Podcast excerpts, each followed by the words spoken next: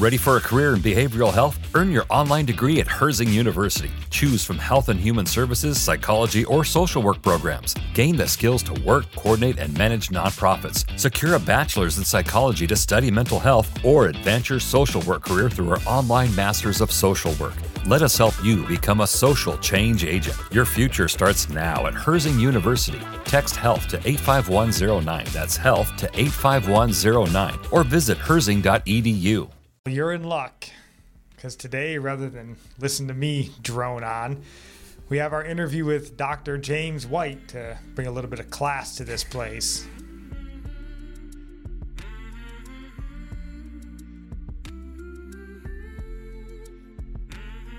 Welcome in. This is Religionless Christianity.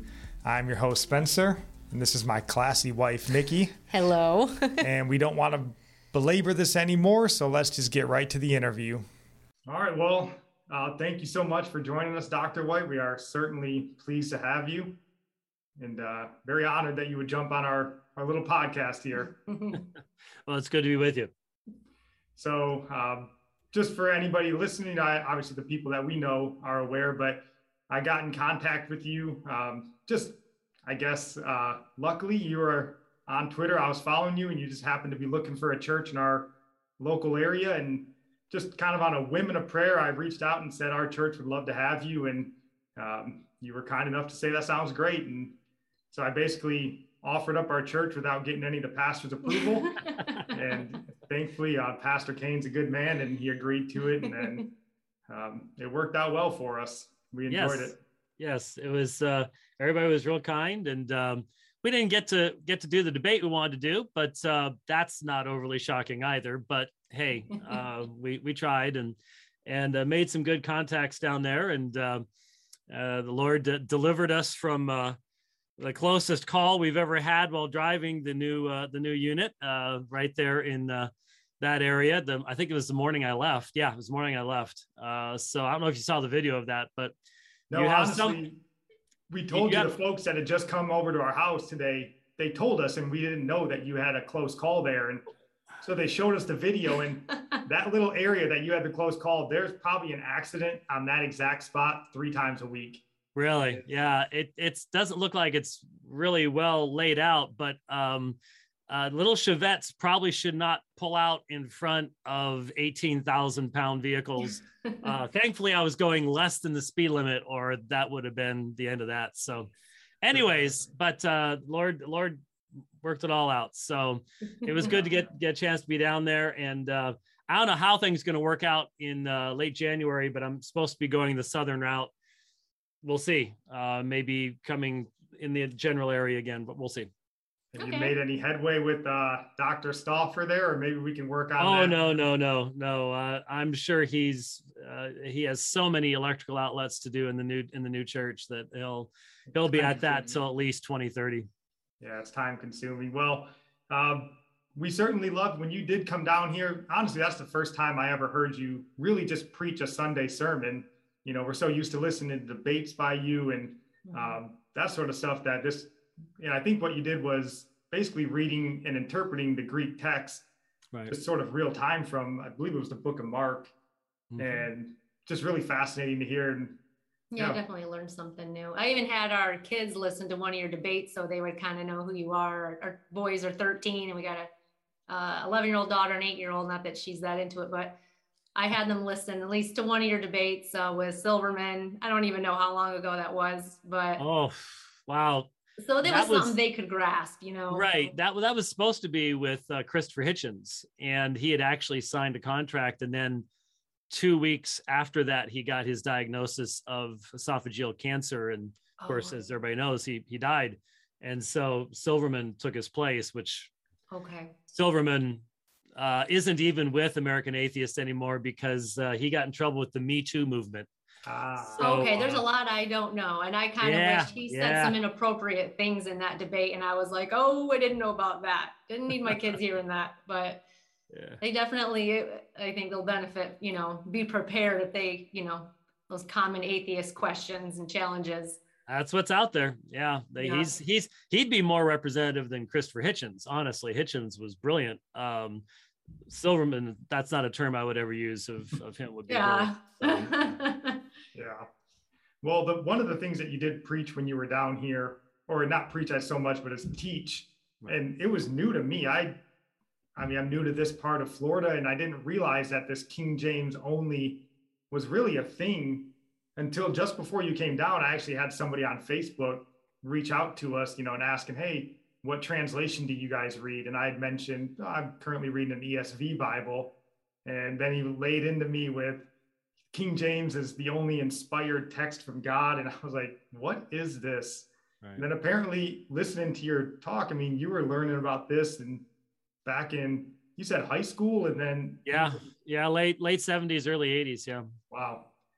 Yeah. So one of the things that you know just obviously all of us aren't quite as learned in this area as you. And something i was curious about just to have in our arsenal for those of us who might especially in this region of the world run into this just a you know one or two points to at least get them thinking. Obviously you're not going to win them over in a, a short 10 minute argument probably but one or two points to sort of open their mind or kind of see where they may be wrong that we could use. They might want to chew on i guess. Right right.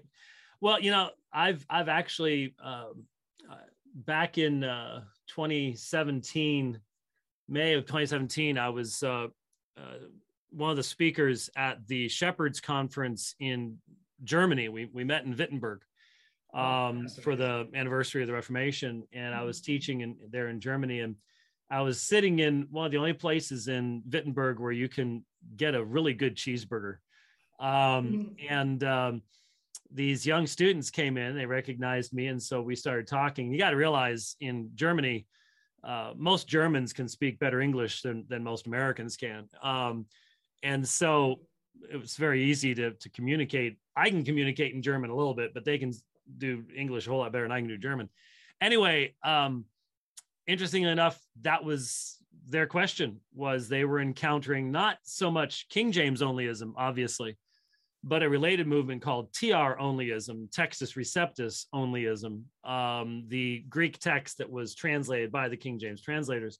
Okay. And so it's not just in the south of, of the US.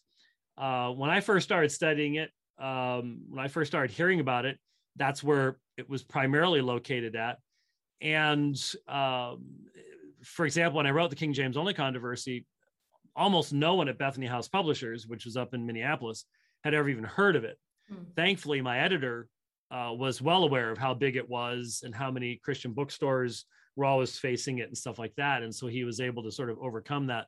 But yeah, it it it's global in some ways, and yet really, really found in a focused way in the American South, mm. uh, but not just there. Um, it it's it's all over the place. And so we have uh, every, every, place I go, I was just a G3 and you get to greet people and talk to people at, uh, at, at your booth and stuff like that. And so many of them, um, that was where they came to know who I was. They, many of them would say, I heard, I first heard your name from the pulpit and we were being warned to never listen to you, that you're satanically inspired, um, that that you're an enemy of the truth, and and and it said it was just so often that once I saw over in the side panel on YouTube or something a, a, a debate from you, it was sort of like, man, I gotta I gotta find out what this guy's about because man, they're just talking about him constantly. And they'll click on a debate where I'm I'm debating um, a mo- in a mosque in South Africa or in London or debating Islam or Roman Catholicism or whatever. And they listen to it and they're like, uh, why are we saying that this guy is is like Satan incarnate? What what's going on here? And it just it's not just one thing that gets them to start thinking. Most people that are involved in really strict King James only churches um, already have a few things in the back of their mind where they've recognized inconsistencies, but they are desperately afraid to ask questions because mm-hmm. you're not hmm. supposed to ask questions. If you ask questions, you're questioning the word of God. Oh, so what people need to understand is in in really strong King James only churches, the equation is the King James Bible alone equals the Word of God alone. Mm-hmm. Now, unfortunately, a lot of Christians don't know a lot about the history of the transmission of the text. That's why we did what we did when I was there in Florida, went over, you know, how these books came to be in our possession and how they came to be collected over time. And I showed pictures of various the early manuscripts and and talked about the development of of uh, uh, you know Paul writes his epistles as individual epistles, but over time they become collected together into into one uh, one book and and all that kind of stuff and and so a lot of a lot of IFB folks and non-IFB folks, independent fundamentalist Baptist folks, just don't know what the history is and therefore think the Bible has always just had the form we have it in today. That's and when they when they hear uh, a conflicting narrative, when they hear about the development over the time over time or or things like that, they just don't have the background to be able to to check for consistency. And King James onlyism is dependent upon people not knowing the history of the text, not knowing that the King James was not the first English translation and uh, that there were English translations before it, and that it's gone through various permutations itself, and that what everyone's carrying around today is the 1769 Blaney revision, but it's not the 1611, and and all that historical stuff. Most people just don't know. I was raised in the King James myself. No one ever told me anything like that. No one even talked about anything like that.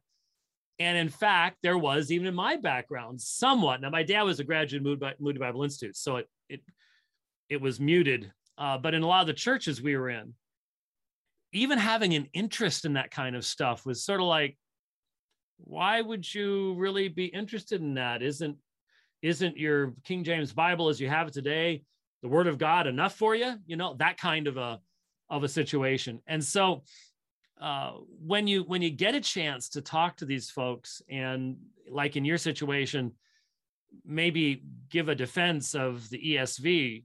Um, one of the first things you have to do is challenge people to interestingly enough same thing i challenge muslims um, i say to muslims in my debates with them you have to use the same standards in analyzing my scriptures as you use in analyzing yours you can't have different sets of scales and king james onlyism is dependent upon having one set of standards for the King James and a completely different set of standards for every other translation of the Bible.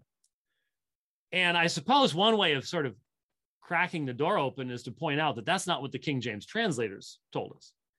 Most King James Bibles published today don't include the rather lengthy epistle that the translators wrote to the reader. It's available online everywhere, and some of the nicer editions will have it printed with it. But if you track it down and you read what the translators themselves said, they use the same methodologies that we use today. Mm-hmm. Um, they they understood that there had been fine works that had been done before theirs, and that there would be fine works that would be done after theirs. There is not a single one of the King James translators. It would be King James only today.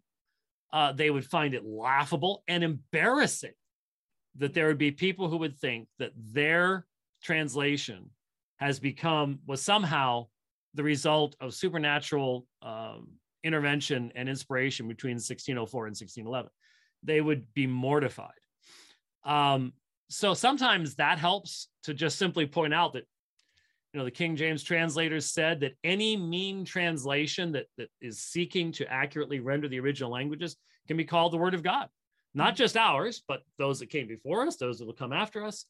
Um, they they were totally against any idea that you know this is it, and once we're done, that's going to be it for for the rest of the history of the church. So that can help. Um, sometimes pointing out that there are even different versions of the King James today. There's there's the Oxford edition and the uh, Cambridge edition, and they're not identical. Hmm. Uh, I think it's just off top of my head, I think it's Jeremiah 34 16. Uh, there's a difference between the Oxford and the Cambridge. and one says he, which is singular pronoun. One says ye, which is plural. Hmm. How would you know which one it is? Well, the King James onlyist doesn't have any way of knowing because the King James is the final authority. Now, the answer is obvious. You go to the Hebrew because yeah. the the Hebrew uh, will tell you whether it's a plural or a singular. And if I recall correctly off the top of my head, I think it's I think it's a singular, but it could be the other way around. Anyway, it doesn't matter. Uh, the point is that they have this standard that they can't themselves live up to. They can't actually utilize it in any meaningful fashion. And so it really depends on what uh, part of it depends on what they think um, their what what did they what arguments have they heard mm-hmm. that they've internalized that speak the most loudly to them mm-hmm. so um you know what kind of well what kind of stuff uh, did your facebook friend say to you about the ESV what was was it was it about manuscripts? Was it about um you know what what what was he throwing at you? Well it kind of and this kind of leads into what you talked about on that second night as far as he went more into the the translations and the reliability as far as you know the, the more the, the bible's translated and the further you get away right it starts to lose a lot um, some of its i guess trust or you know it's changed over time. And i did like that you made the point that you know we have more evidence and more documentation now than we did in 1604 when they started translating so it would you would think that that would make it more accurate more likely to be accurate um, than it was so he was then. actually so he was actually saying that since it's been 400 years that that that puts us farther away it can't be as accurate because i mean that's we're still we're still translating the same text and in reality we now have texts that are are well uh hundreds of years earlier than anything that was available to the king james translators themselves mm-hmm. uh, and in fact if you look at the tr that's pretty much a uh, a Greek text that's based upon the about the 12th and 13th century Greek text. And now we have stuff that's 1100 years closer than that. So if what you want is to get as close to the original as possible, we're in far better shape now than, than they were back then. But again, they don't think that way. Uh, they're just not aware of what sources we use to do the translations. And again, that epistle to the readers from the King James translators themselves lays a lot of that stuff out. It actually does a good job. Um, and you could just simply say, hey, if we if we apply what the King James translators said back then to today, they would say go with those translations because they would recognize uh, the superiority of the manuscripts that we have today and, and, and things like that. But that's just that's beyond your average King James only situation. So what I what I'm thankful has happened over time is if you read the King James only controversy, the book, you see that most of it's just giving that history. It is talking about where the where the New Testament came from, how manuscripts are transmitted over time. Uh, there is a discussion of of formal and dynamic equivalency and issues like that. That's that's different than the manuscripts, but it all does come into um, why there are differences between translations and, and issues regarding the King James. But there has to be some level of education yeah. um, for the person be, to be able to start seeing the inconsistencies of the King James position. Uh, it's just it's just necessary.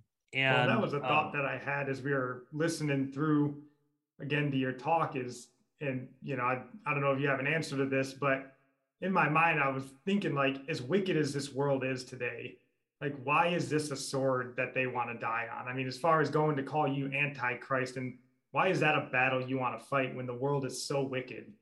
Yeah. And you're throwing brothers and sisters under the bus essentially.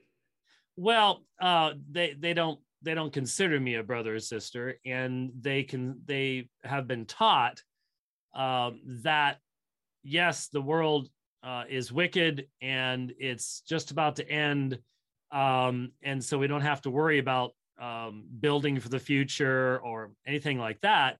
And so since it's just about to go go down, then those people, the James Whites the world, the Dan Wallace's the world, et cetera, et cetera, those people are actually part of the mechanism to uh, drag us away from our one sure defense, which is the King James version of the Bible. Is that and kind so, of idolatry? It, it, it, the cult the cultic version of King James onlyism is very idolatrous. It really does set up a, a an authority outside of God, um, and okay. it it does yeah. Once you start making a Bible a a 17th century Anglican translation of the Bible the standard of whether someone is a Christian, uh, that, that definitely enters into the field of uh, of idolatry. And so um, there are a number of these these groups that will actually say that if you were converted, let's say whoever uh, shared the gospel with you was using an ESV, um, that since that's not the word of God and you are born again by the word of God, then you probably are not a Christian. A you may have repented in gospel just through somebody paraphrasing. It's not like they're reading from a Bible when they hear the gospel. yeah, but even even what they're saying needs to be rooted in the, the King James version of the Bible, and uh, the the Bible verses need to be read from the King James version of the Bible. And uh, that narrow I, road is even more narrow. oh, it's it's uh it's exceptionally narrow. Yeah, it's it's it's sad and yeah. and uh, of course these groups tend to be extremely small and splintered even from one another. They tend to divide over mm. the smallest thing as well and you can understand why why that would be. Um and so yeah, sometimes when you're when you're looking at what's happening and worldwide global totalitarianism descending on us at the speed of sound, you sort of go, why are we even talking about these things? But I've seen so many uh, people, especially over the past, I don't know, five, six years, I started noticing like at G3 and conferences like that when I when I would meet with people and you get this line and and people come up and sign books and take pictures and do stuff like that. Um, the more and more people would be would be saying you know you got us out of a an abusive church um and now we're okay. We're in a church where we're really growing and and we're we're discovering so much more about the christian faith and stuff like that and it's not like uh, it and many of them would say it, it was it, it's you and jeff durbin my fellow pastor at apologia and i I can tell you, Jeff and I have never sat down at any time and said, "Hey, let's let's make this a focus of yeah. what we're doing or what we're saying or what we're preaching." Never, never once crossed our mind. I think just simply what happens is these guys know that stuff's going on. Their leaders aren't giving them any kind of meaningful uh, direction it's just the same thing over and over again. It's hey man, hey man. You know, it's just mm. it, it, it's just this strange, odd cadence of preaching, but it's on the same subjects over and over again. And they're not engaging the culture. And so they start looking around and they start finding the people that are, and we're not dressed in suits and ties, and mm. um, we look a little bit different. And but they start listening and if they're really believers what they hear really resonates with them yeah. and it, it it it sometimes takes a few years um, and it can be a very fearful process because i mean they're literally i can't i can't tell you how many times i i back in 2000 i don't remember what don't know why i remember this but in 2008 i remember doing a series and this was one of the subjects i talked about um, at a church in Houston. And I remember uh, the founding pastors there, the elders, uh, told me that their church had grown out of um, their experience at Southwestern Baptist Theological Seminary, where they had to carry my book, The Potter's Freedom, in a brown paper cover. So, because you weren't allowed to have it on campus. Oh. and they would literally meet. You were contraband. In, it was contraband. They would literally meet in a dorm room, and they would put towels along the bottom of. Uh, they'd lock the door, put towels, pull the shades, and and and gather around to listen to the dividing line and stuff like that. And it, it's just it's just that that mindset even more so amongst the IFB where these people are held in place by fear. Wow. Um, and so you it, it's great to get to release people from that fear, but what it means it's yeah. it's very frequently a very challenging and difficult process on their part. Yeah. Yeah, people are being set free from that. So yeah, that's good. It isn't just a waste to just debate it just for the sake of debating. yeah, well, uh, the, the debates obviously are, are are what catch people's attention though. Yeah, I mean, um, that's true. There have been a couple uh, guys that have been willing to debate, and the fact of the matter is, it always goes very badly for them, which is why you know I've got some guys right now who are former IFB, and they've got a lot of connections, and they're doing everything they can to try to get some of their main leaders to step up and and mm. you know i'm willing to come there uh, have with have fifth wheel will travel um mm. but they they no mm. because the the guys that have um like uh, jack moorman in london uh, and i think that's probably why he did it was it was in london and not georgia or west virginia or south mm. carolina or something like that but you know there are video cameras. It's now it's out there forever. It was uh, 10 years ago now.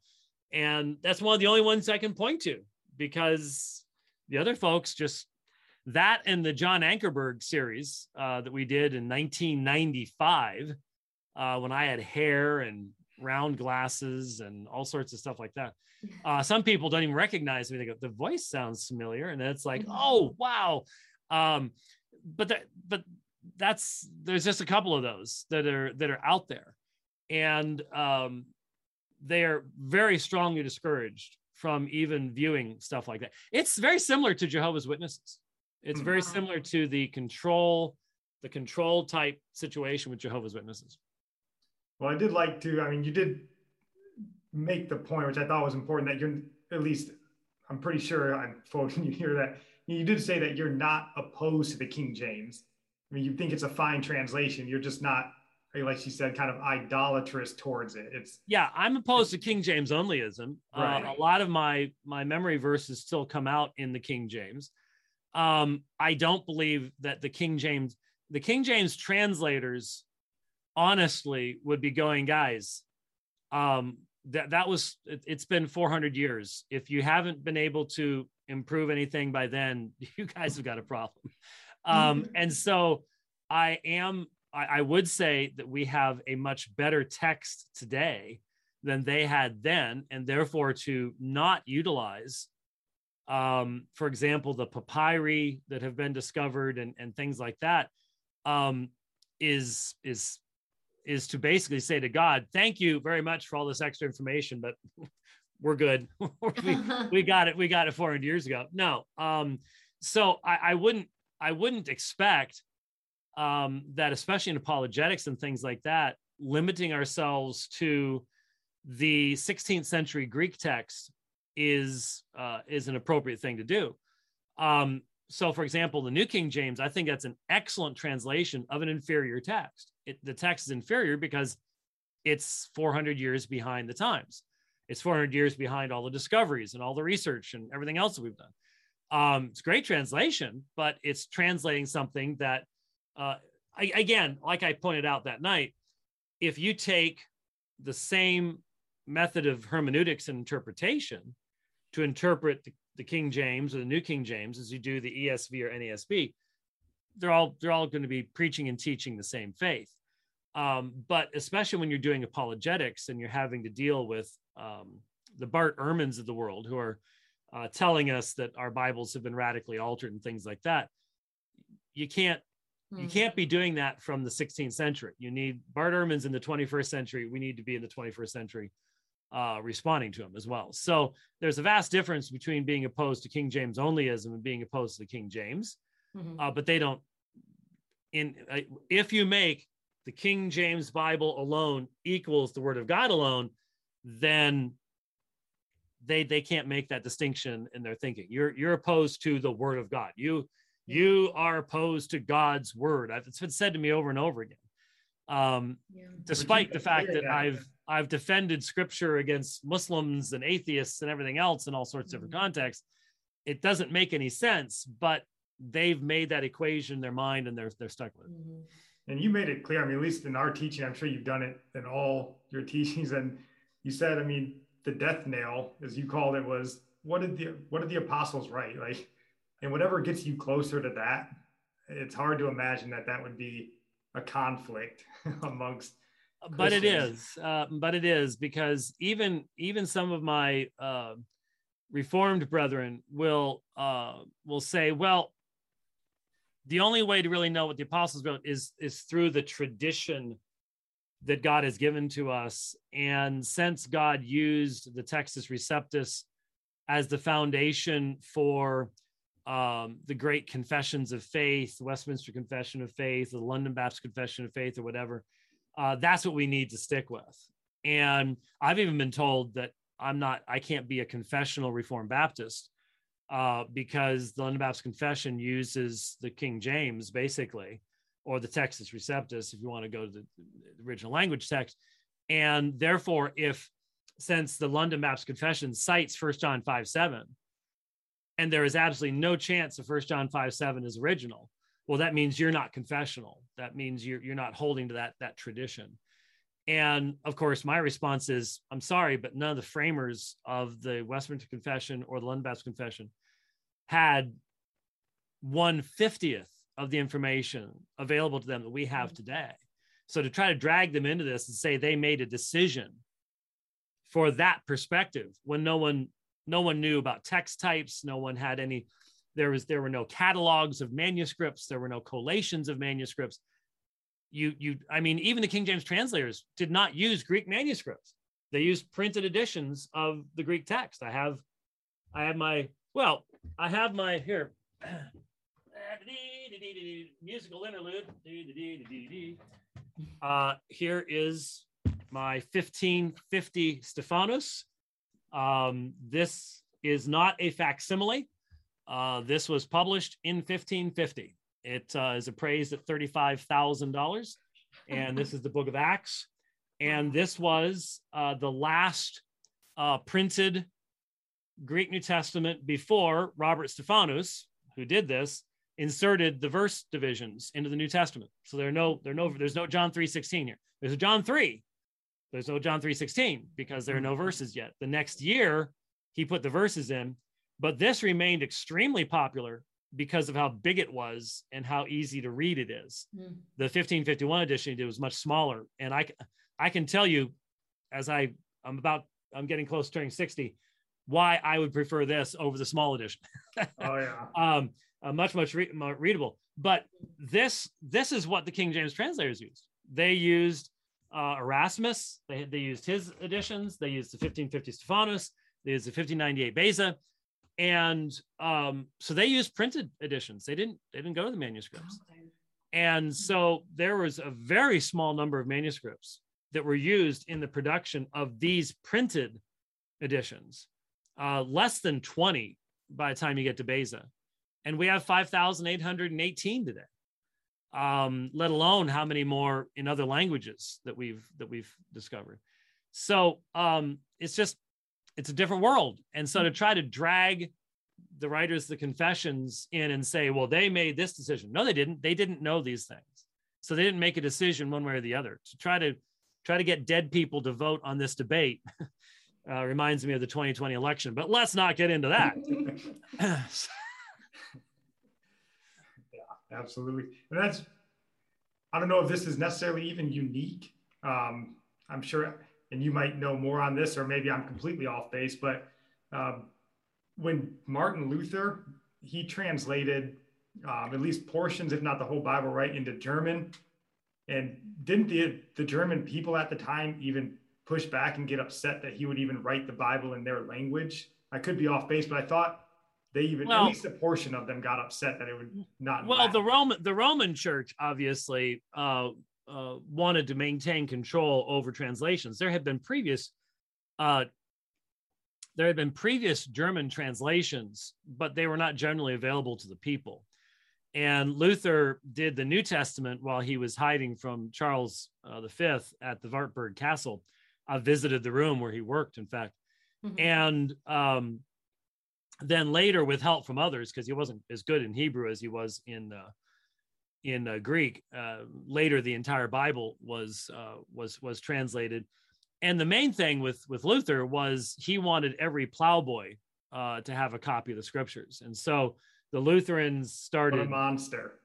Uh, yeah, yeah, what a monster! Uh, the the they, they started Sunday schools and and publication societies, and the Lutherans have always been really good at that at, at getting the word out there and so uh, that was considered scandalous to Rome, mm-hmm. um, and certainly in the preceding centuries, uh, you had the Lollards in in uh, in England, the followers of John Wycliffe, who memorized his translation, um, even though it, it, was burnt by the church.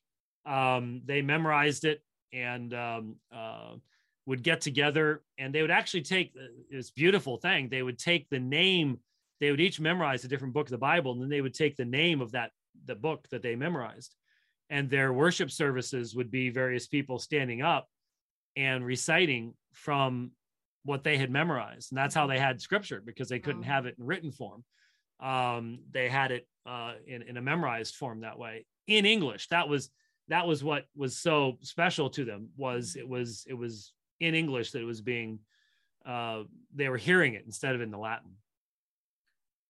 Yeah. Well, I know um, just kind of just talking about as far as you know studying scripture and stuff. One of the things that you had talked about in your New Testament uh, reliability, I guess it wasn't necessarily on the reli- or uh, reliability, but you made a statement in there about um, that we're not talking about this stuff in Sunday schools, you know, because we're too busy entertaining these kids with pizza parties and you know, yeah. we have four children and we've complained for years about how bad Sunday school and it seems like you know, you just get whatever 23 year old that just left Bible college and plays Fortnite and it's all like fun. Plays what? ah, sorry. Yeah. Just find a 13 year old and they'll show you. Okay. But uh, yeah, and it's like youth ministry is kind of just become a hangout. Mm-hmm. And then most youth ministers are using it only as a platform mm-hmm. to a, mm. a, bigger office. And mm-hmm. I don't know when this started or how to correct it, but I know as parents, it drives us crazy.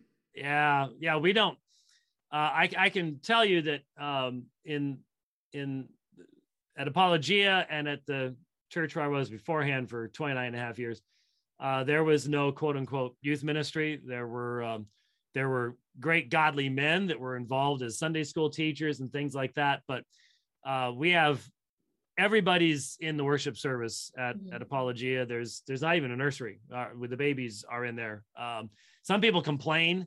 And i and i i'll, I'll admit the first two sundays uh, that i was at apologia given that you could hear other people's stomachs rumbling uh, at the church i was at before it was so quiet. Uh, that's how you knew the sermon was going to be wrapping up fairly soon. Um, but um, uh, being at Apologia the first two weeks was a little tough, but honestly, I don't even hear it anymore. Um, you don't, you don't, you're not distracted by it, nothing. But if you listen to, you know, I'm preaching Sunday. I'll be preaching Psalm 12 uh, at Apologia on Sunday, and and if you listen and turn up loud enough, you'll hear kids because they're all there, and uh, so uh, they all know who the elders are. I can't tell you how many um, pictures I have been given by our kids growing up at Apologia, not my kids, but just all the kids of me, how many different artistic renderings of the strange looking Scottish man uh, preaching from the pulpit uh, that I've gotten from our kids. And I think that's awesome. That's great. But to the point that you were making, um, we don't, you know, we, well, at, okay, at church has that before and Apologia we do do this we do uh, prepare the young people before they go out into universities um, we we train them about the history of the Bible and where it actually came from. My my daughter, uh, when she went to uh, Glendale Community College, her first semester, she had a rabidly nasty anti-Christian professor, just vilely so. and she's coming home and telling me about this guy. And finally, one day he got onto the Gospels, and she knew that what he was saying was bunk. Um, and she had tried to just patiently bear with it, but finally she's she puts her hand up and she challenges the guy, and he just loses it. And the final thing he says to her is, uh, "It was about the authorship of the Gospels." Well, Google it. Google it. It's great because she had pointed out he was wrong about the language in which the New Testament was written.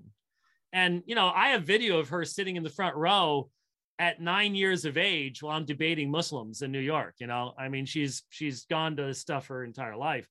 Uh, so she's me in a female body. It's sort of scary. Um, so uh, she has her own webcast. It's really popular. You've probably heard of Sheologians and stuff. And and um, uh, she and her friend uh, uh, Joy have been doing a podcast called Sheologians for like over five years now. And uh, yeah, oh yeah, it's it's got a big following. And if you haven't heard it before, check it out. Yeah. Um, but um, in fact, they've had me on a few times, and uh, especially check out if you want to hear if you want to entertain your kids with something other than worldly entertainment, uh, in in February of 2019, if you go to sheologians.com, I was on for two episodes in a row, and I told the story of the Munster Rebellion, the rebellion of the city of Munster uh, in the mid 1530s. And I've taught church history since the 1990s.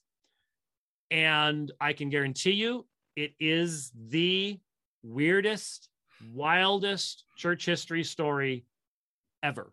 I'm looking forward to that. I'm going to listen. And the kids, I think even the kids would be sitting there going, Really? what? They did. No, come on. because because Summer Summer even hadn't heard it. And so she's she's like, no way. I'm like, no, yes way. So yeah, do that. Uh, check check check check that out, and then you'll you'll probably be hooked to Sheologians after that. But anyways, um, our kids are prepared, but we send our kids off and they run into people like this Dr. Carter that she had, and they don't have any idea what to say in response. Mm-hmm. They've they've never even heard of this kind of stuff before, and we wonder why they lose their faith. Uh, this has to be stuff that we are talking about in the church. It has to be stuff that that our our parents understand, our grandparents understand to be able to pass this on uh, to to young people. It's it's vitally important. Did you say it was eighty percent lose their faith when they go to college? That I've heard that I've heard that number. Heard that number. Um, I'm not sure how you're determining who had faith and who didn't before they right because we all know Christians who've gone to college and completely lost their faith in it. We all right. know painful or more. Right and that there's a lot of nominalism and that's when mm-hmm. nominalism will, will show itself mm-hmm. there, there's no question about it but still we don't uh, prepare our people right and part of it is because the idea is you don't talk about complicated subjects mm-hmm. in the mm-hmm. pulpit um, well uh, you, you need to uh, you need to there's there's just there's there's no two ways about it and um, uh, hopefully if anything has coming has been coming out of the past couple of years that we've been facing in the church it's like yeah there needs to be a time when you deal with tough subjects because we're facing really tough subjects mm-hmm. as to the relationship of church and state and yeah. everything else that goes along with that and if we're not talking about it in the service then when are we talking about it right yeah I mean, we absolutely agree that you know it took us decades and generations to get in the mess that we're in today and we're not going to fix it by reelecting uh, Donald Trump or whatever in 2024. You know, we're decades and generations from probably getting the, the country back on track without a move of God. So, um, well, I, I don't, I don't, don't even get me started on that. Uh, I'm not even sure there's a country to get back on track, but I can, I can guarantee you one thing: the the enemy that we face today is secularism. Secularism is the negation yeah. of everything that Jesus taught and died for. Yeah. It is the greatest enemy that I feel uh, has ever risen against the church. Even Rome at least acknowledged the existence of deities. Mm-hmm. Um, yeah. And so secularism uh, teaches you you can't tell the difference between a boy and a girl. Right. You can't understand there's the beauty of motherhood or fatherhood. Right. It is the most anti-human, mm-hmm. destructive thing that has ever arisen in the history of the church of in the history of the world. Mm-hmm. And there may be a very very dark time coming, but there's one thing I'm absolutely certain of: um, secularism cannot sustain itself over time. Um, when you when you when you tell people you can't you can't know a male or a female, that insanity cannot sustain itself. How do you get uh, rid of it, it, to the next generation if they're teaching it to their kids? It's like and they are, and that's and they that? are. That's just it. That's, that's, yeah, it's, it's just it's, gotten worse. Yeah. So um, that's a whole other issue, but yeah. we need to know we need to know that the the scriptures that we have have been transmitted to us accurately to be able to respond to those uh, those yep. things as well. So that's why this is important. Absolutely, and uh, we did just want to touch on uh, a couple topics that we thought you just sort of fit the mold very well. Um, you may not even know, but we've been kind of reviewing this podcast called "The Rise and Fall of Mars Hill," and um, mm. they just brought up some points that I thought you would maybe be able to speak on as far as being a church leader and um, you know being in ministry forever. And one of the questions that you know we kind of came back to um not forever obviously but uh you know excuse me uh, distinguished gentlemen. Um but you know one of the things that mark driscoll um that we kind of saw was that his as his fame rose you know he you know stopped being the guy that he was to start. So our question for you was kind of you know not that you're I don't know if you consider yourself famous, but we would consider you at least moderately for us. You know, so as your your name and your notoriety, I guess, has gotten out there and more people are seeking your, you know, attention and your time. I guess what have you done in your life to kind of make sure you at least, you know, you stay humble and then stay in the scriptures um, mm-hmm. so that you don't fall away like all these other pastors? Um, you know, I, I saw some of the Driscoll stuff from a distance, and he's actually here in Phoenix now. Uh, of course, Phoenix. Most people don't know is Phoenix is the fifth largest city in the United States. So saying you're in Phoenix doesn't really mean a whole lot. Um, it's uh, it's pretty massive, but uh, you can start you can start driving on a freeway in Northwest Phoenix at 65 miles per hour, and uh, an hour and a half later, you'll still be in the Valley of the Sun, really? uh, in the uh, in the Southeast Valley. Um, it's that big. But anyway, um, I, I, didn't. I sort of followed some of it from afar, and I was just sort of like, um, okay, I, I don't really don't know much about this. I was hearing about it from other people. Um, I know one thing. When I was traveling, like in 2019, I flew 165,000 miles. Um, when I was traveling, that's when I discovered how well known I'd become because you're walking through airports anywhere in the world and all of a sudden someone's pointing at you and coming up to you and wanting you to sign their book or something like that. Mm-hmm. and that certainly t- that certainly is a reminder that even if you're having a really bad day um, never get impatient with the lady at the check-in counter. You don't know who's watching you know or or who's doing this number from you know yeah. you know, oh, you'll be on youtube as uh yeah go to youtube that one. Um, yeah definitely. Um so the you know when that started happening, you're you're start start going, oh, um, okay, but it was never something that I a ever got used to, uh, or b ever expected, and hence c ever desired. So, um, you know, when I we were just a G three, and I'd literally have to have an escort to get anywhere because everyone would stop me, and mm-hmm. I wouldn't be able to get to where I was supposed to speak or you know record mm-hmm. video or whatever because everybody wants to tell me their life story. And I think it's wonderful. That's great at the proper time. But that kind of thing, I don't thrive on that. It's it's it's it's exciting for a while in the sense that you get to hear uh, you know, uh, I, this one is in two nights in a row as I was coming back. In fact, right after um, when I was with you guys, um, I had guys telling me, that it was my debates on Roman Catholicism that I did back in the 1990s hmm. that led them out of Roman Catholicism. And and it's just like that's really encouraging and that's exciting uh, because you know no one had any idea who I was or what we were doing in the 1990s. Mm-hmm. So to see that something could, you know, have that kind of benefit that far down the road, I think that's exciting. Um, but look, I'm a churchman. Um, I I don't consider myself, you know, you all mentioned, you know, that I I preached that morning. By the way, that's the way I like to preach. Um, that's that's most comfortable for me, especially when I'm traveling, is just simply to open up a text in the original language and let the language no, uh, be the be the the commentary. Mm-hmm. Uh, uh, sorry that I'm looking distracted here, but um, I have a truck out in a parking lot, and uh, we are in Phoenix, and I don't know if it's happening where you are. Yes, uh, they're stealing they're stealing catalytic converters Ooh. off of vehicles, and they can do it in less than a minute. And most of the time, it'll cost you a thousand bucks to to replace it.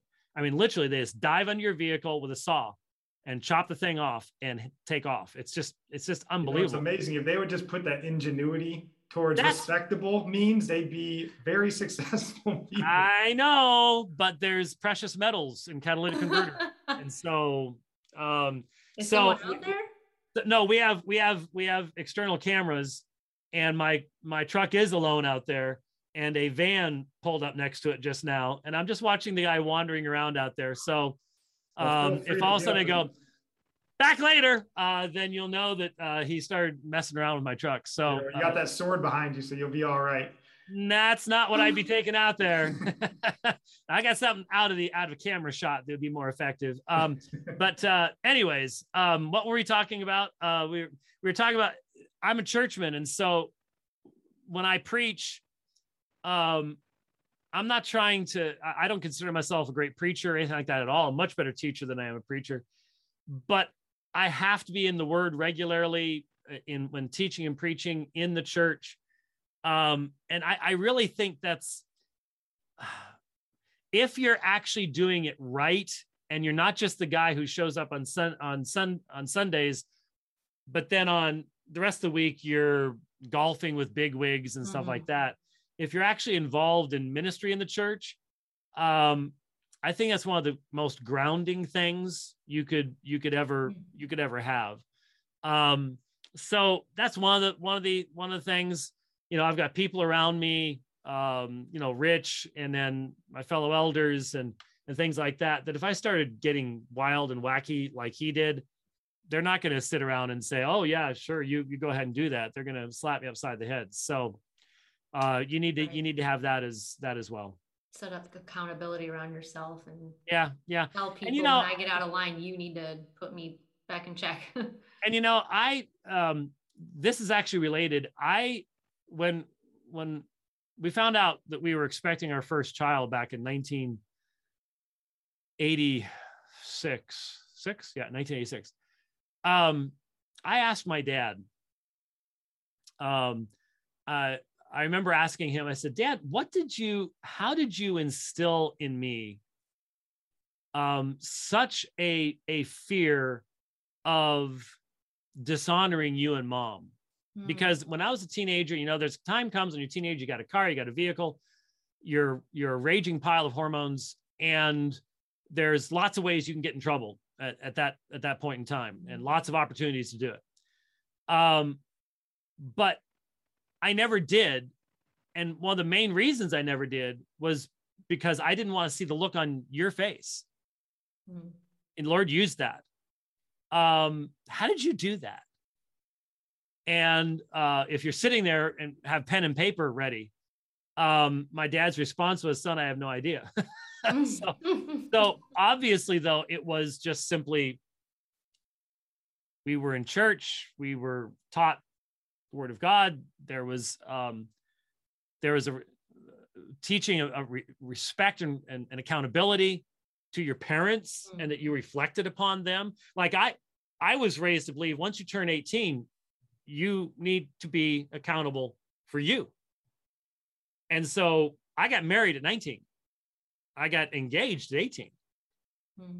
And people look at that today like, I know. how? It's like, um, I I'm I've already got four grandkids and I can run and play with them yeah. and do all sorts and and I if the Lord wills, I might be able to do that with my great grandchildren. Yeah. That's sort of how people used to do stuff, yeah. actually. What um, a joy that'll be. Yeah. Oh, yeah. It's it it's it's awesome. But um there is an accountability. There's and I think that has obviously come through to the rest of my ministry as well, mm-hmm. is that it's not just my dad being disappointed, but that that's just reflective of I want to honor God. Mm-hmm. And I, I think that's in that's pretty important as, as well. Well, that was one of the other things that we sort of saw um, just as we're watching this or listening to this podcast, where you know a lead pastor and elders that weren't really holding each other accountable. Um, so you obviously as a, a church leader and having elders around you, I was curious how you either handle or how you would handle a situation with you know, maybe uh, elders and pastors that aren't seeing eye to eye, or maybe even worse, where it's a toxic situation where it seemed to be at that church, you know, toxic situation between a, a pastor and elders and different pastors in the same church. Yeah, uh, division is really, really, really hard to deal with. There's no two ways about it. Um, but uh, especially where I am right now, where we have four men, um, you know, there's a real um, th- there's a real willingness on everyone's part to be able to speak up and to say, you know, I'm not sure that's the way we need to do do things, and I'm concerned about this, and and we've had to face disciplinary issues and things like that, and there's we've had to talk through it because like, no, I'm, I'm I don't think that's the way we should go. I think we should do this, and it's like, well, I'm not sure about that, and we're we're discussing one subject right now that we need to we need to work through uh, as a group, but there isn't um, I don't know. Again, I've, I've not listened. I don't know all the Driscoll yeah. stuff, but but you started getting money issues and power issues and books and fame and stuff like that, and that's where the toxicity started mm-hmm. coming in. And and if you feel if you surround yourself with just yes men, mm-hmm. um, then that's that's where the that's where the, the problem comes. Um, and if you're the one one big big big guy and nobody has any idea who the other people are, they're going to be hesitant to really um, take a stand. And uh, and if you can then get rid of them when they when they do uh, that's a non-functional situation. No no two ways about it. But um, you know this is the largest church that i've been associated with in a leadership position. I mean i was a member of a church that had 20000 members. Um, but that was the southern baptist church and you can only find seven to eight thousand people at any given time. Um, so uh, and I saw some of the inward workings there, and I don't want to. I don't want to be a part of anything that big. Not not interested in it. Um, mm. uh, there are lots of temptations, and yeah, it's not a not a positive thing. Yeah, just that seems like a very. Uh, I don't know if that's something that's laid out as you're bringing elders on. You know that hey, it kind of hears the expectations.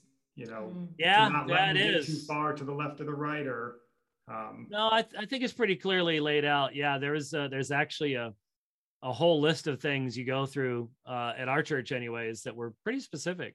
And um, okay. um, so yeah, it would be it would be expected. No two ways about it. That's good to hear because uh, it sounds like a dicey situation, and I'm sure that that's not the only church that that's happening at, especially oh, when you're that big. And I mean, we mega churches are are a thing in this country now and celebrity pastors and they won't be for long. Yeah, we've been to all kinds of churches.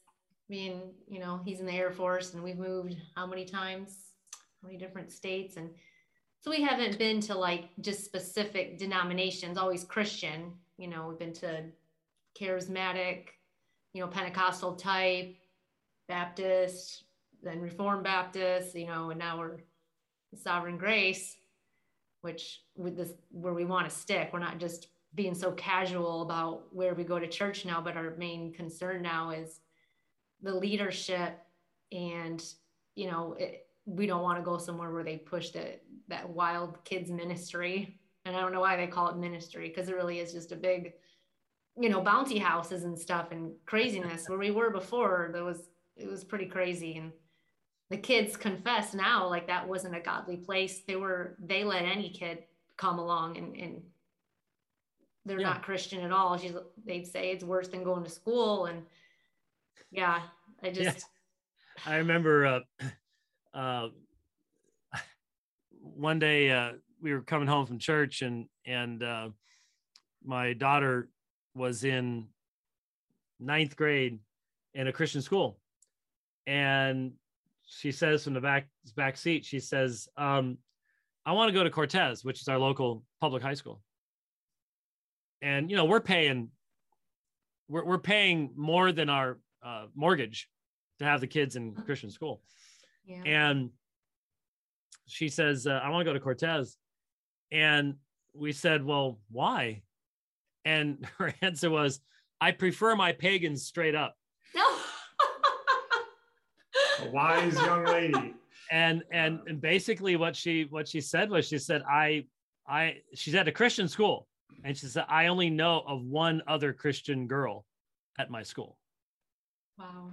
And I'm like, oh, wow. Okay. Now she's homeschooling her kids.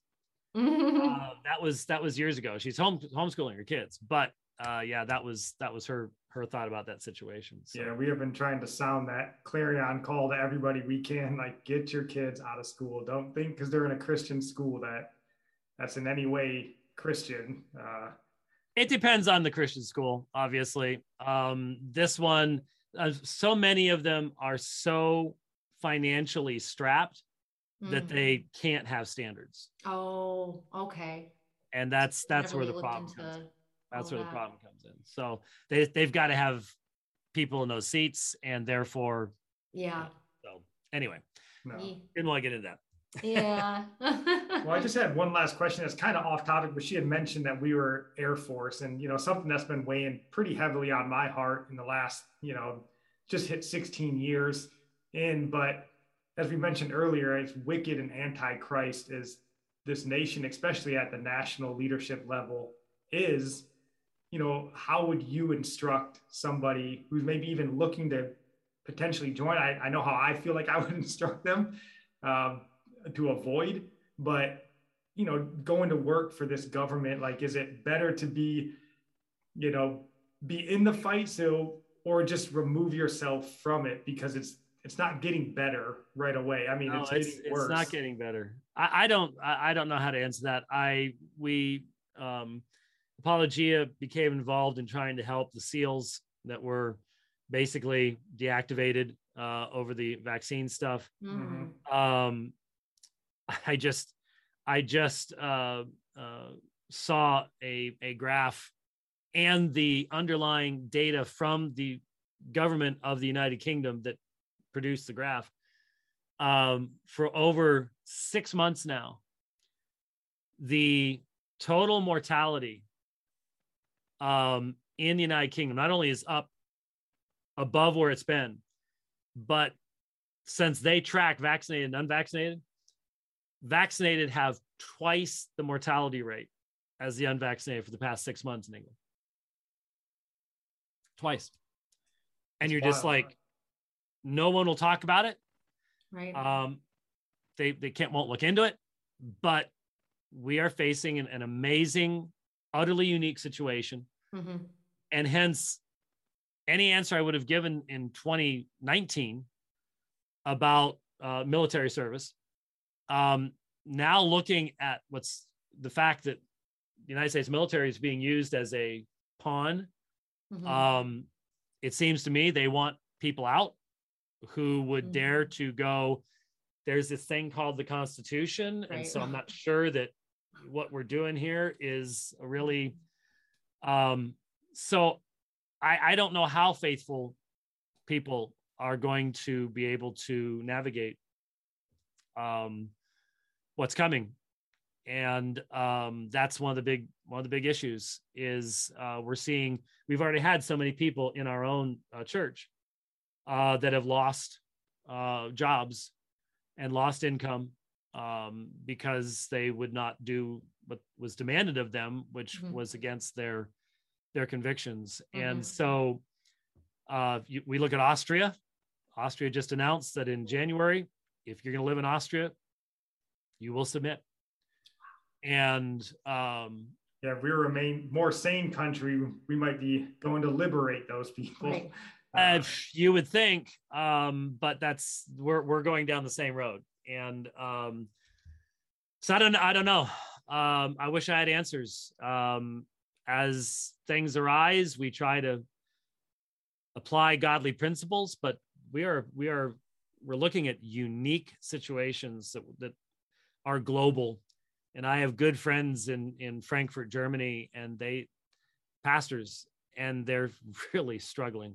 Oh. They're they're really struggling because the pressure coming upon them um, to to submit, and they know once they submit to this, that's not the that's not the last thing. Right. No. The next thing and the next thing and the next thing, it gets more onerous, onerous mm-hmm. each time you, you you go on. They know that. Yeah. But it's splitting churches. It's mm-hmm. it's a very very challenging time period. No no two ways about it. So, yeah. Nothing like stop. Nothing like nothing like ending on a high note. No, no, but I mean, yeah. you know, we talk about that quite regularly on this podcast. I mean, uh, this podcast was kind of birthed out of me really for the first time reading and learning about Dietrich Bonhoeffer. And I thought, man, we could use a Bonhoeffer today. Um, but you know, having men like you, um, and for anybody that doesn't follow Dr. White on Twitter, uh, I highly encourage it. Uh, well, I won't be there for long. Don't worry. uh, yeah, yeah, but uh, for while you're there, uh, definitely, definitely enjoy following because we don't get enough. I don't feel like uh, pastors or really church leaders speaking about. They seem to be shy or shy away from speaking about current issues. Current issues. Um, yeah. which I feel like all of the scriptures that we read are, you know, the apostles and stuff taking on the issues of the day and yeah. reminding people how to live in those situations. And mm-hmm. I don't feel like there's enough men like you that are willing to kind of, you know, jump into the fire and take the arrows. And it's a real shame. I posted a, a thread on Twitter today on the subject of Molinism, fairly complicated one on theology.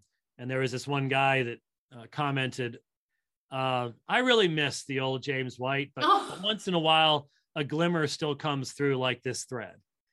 So, in other words, uh, he's saying the exact opposite of what you just said. And that is, this is all you should be doing. You should just be doing the in depth theology stuff and all this stuff about what's going on in the world. Just just leave well i think it's comforting to think that that's all that needs to be talked about is hey let's let's debate you know theology issues when really i mean like you mentioned we're staring wickedness in the eyes and, yeah and churches are dividing we need to talk about the issues that are dividing but we have a million questions to ask you and i you know we could do this forever but uh, we want to let you go so we don't got you here all night we certainly appreciate having you this was a yeah. blessing for us having you down here preaching and teaching us was a blessing. And if you ever pass through uh, this panhandle area again, we would love to have you. Hopefully, better weather.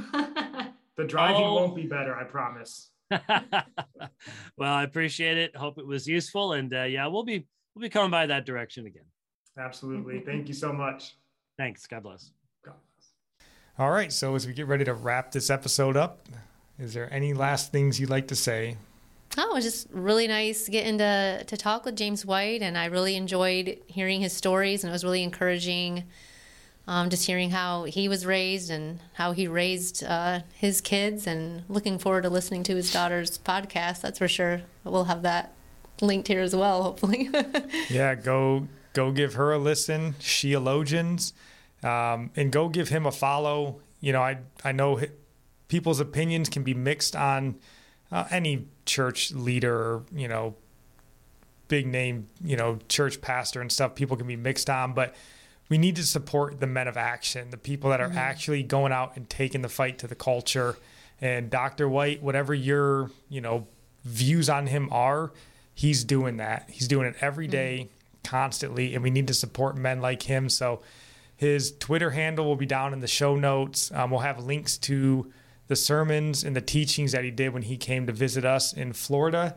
Um, so please go support him. You don't got to believe with it or agree with him 100%. You know, that's where freedom comes in. But we need to support these men to encourage them to continue doing this, the work that most of us are unwilling to do. So uh, that's all we got for you guys today. Love you. God bless.